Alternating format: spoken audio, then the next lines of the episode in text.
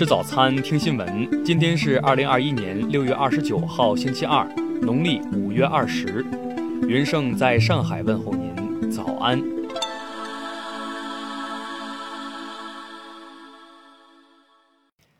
首先来关注头条消息。曾在二零一九年下半年在武汉病毒所访学数月的澳籍科学家丹尼尔·安德森，终于接受了彭博社的采访。说出了他所看到的与西方媒体所述完全不同真相。首先，武汉病毒所是一个相当重视安全工作的实验室，消毒硬件措施和软件上的各种实验和消毒守则规范与要求也都十分严格。其次，武汉病毒所有专门的工作人员病症上报机制。截至二零一九年底，他所认识的武汉病毒所里的人，包括十二月前往新加坡参加过一次学术会议的人，都没有生过病，体内也没有新冠病毒的抗体。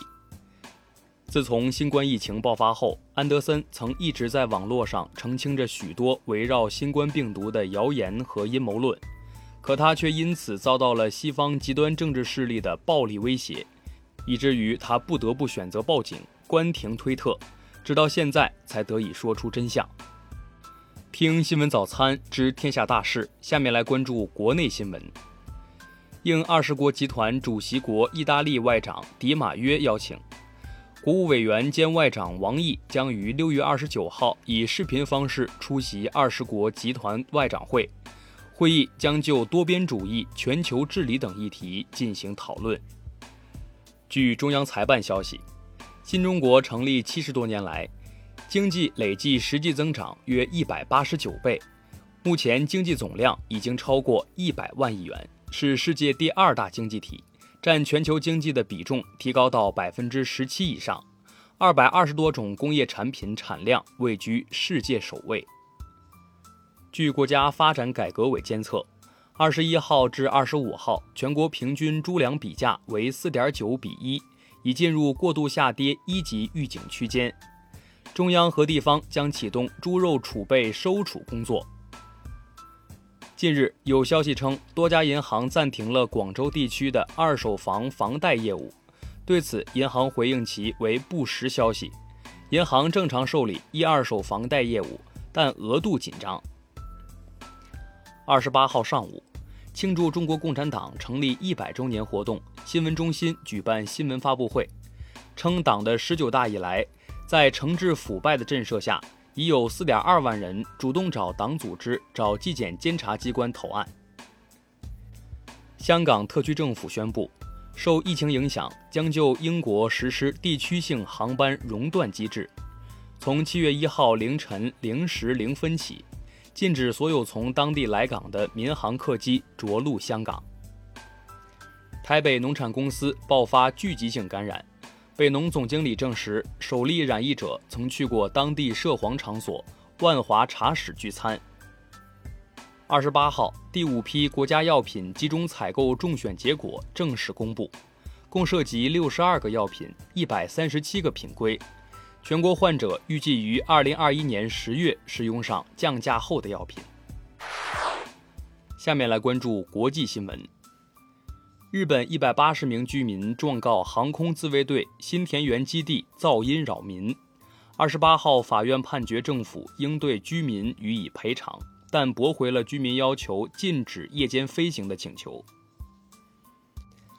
当地时间二十七号。美国俄勒冈州波特兰市通报了破纪录的四十三摄氏度高温，当地居民开始采取预防措施，争相前往商店抢购饮用水和制冷设备。当地时间二十八号，孟加拉国警方称，周日晚间首都达卡发生爆炸事件，造成至少七人死亡，五十多人受伤，目前尚不清楚爆炸原因。因空克十米地区位于查摩的一处空军基地发生两起低强度爆炸，对基地建筑造成轻微损坏。初步调查显示，爆炸事件中袭击者使用了武装无人机。近期，日本全国多地储藏新冠疫苗的冰柜频前出现插销脱落的情况，导致大量疫苗报废。据报道，五月下旬开始呼吁拔插销的反疫苗运动就在推特上蔓延。捷克南摩拉维亚州七处村庄和戈多尼市遭到龙卷风袭击。据此前报道称，龙卷风造成五人死亡，另有两百余人受伤。龙卷风时速高达二百一十九公里。当地时间二十七号，西班牙八百多名学生六月中旬前往旅游胜地马略卡岛毕业旅行后，确诊感染新冠病毒。日前，美国科罗拉多州一名持枪男子在突袭并射杀了一名警察后，被四十岁男子赫利击毙。令人没想到的是，赫利随后被前来支援的警察误杀。下面来关注社会民生新闻：中国邮政正式启动全面提速，实现一千多个城市间寄递提速，全国主要城市可享邮件次日达甚至次晨达的极速体验。六成以上特快专递实现次晨达。二十八号，历经四年建设的杭州至嘉兴海宁的城际铁路正式建成通车。同日，杭绍城际铁路也正式通车，杭州嘉兴绍兴实现三地轨道交通网络联通，进入三地同城一站到达。二十余人因大量非法捕捞、收购保护动物刀鱼，分别被判处三年有期徒刑至五个月拘役，并处罚金。据报道，刀鱼价格节节攀高，非法售价每斤七千元，一盘甚至上万元。浙江绍兴城州市二十一岁男子张某自导自演了一出被讨债公司绑架，要用眼角膜还债的戏码，想以此从母亲那里骗到三千元。但骗局很快被警方戳破，张某最后被处行政拘留。最后来关注文化体育新闻，在美国奥运会预选赛上，格温贝瑞以第三名的成绩晋级，但在颁奖后播放国歌时，贝瑞因面向人群而没有面向国旗，遭到了美国网民攻击。二十七号消息，三十九岁的美国网球明星塞雷娜·威廉姆斯宣布。将不参加下月开幕的东京奥运会，同时也不愿谈及自己不参加本届奥运会的原因。二十八号凌晨三时，在欧洲杯八分之一决赛第四场比赛中，葡萄牙零比一比利时遭淘汰，C 罗无奈地摔队长袖标。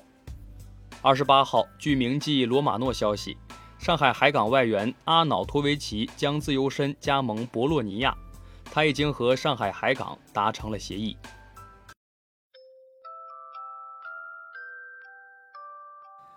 以上就是新闻早餐的全部内容，咱们明天不见不散。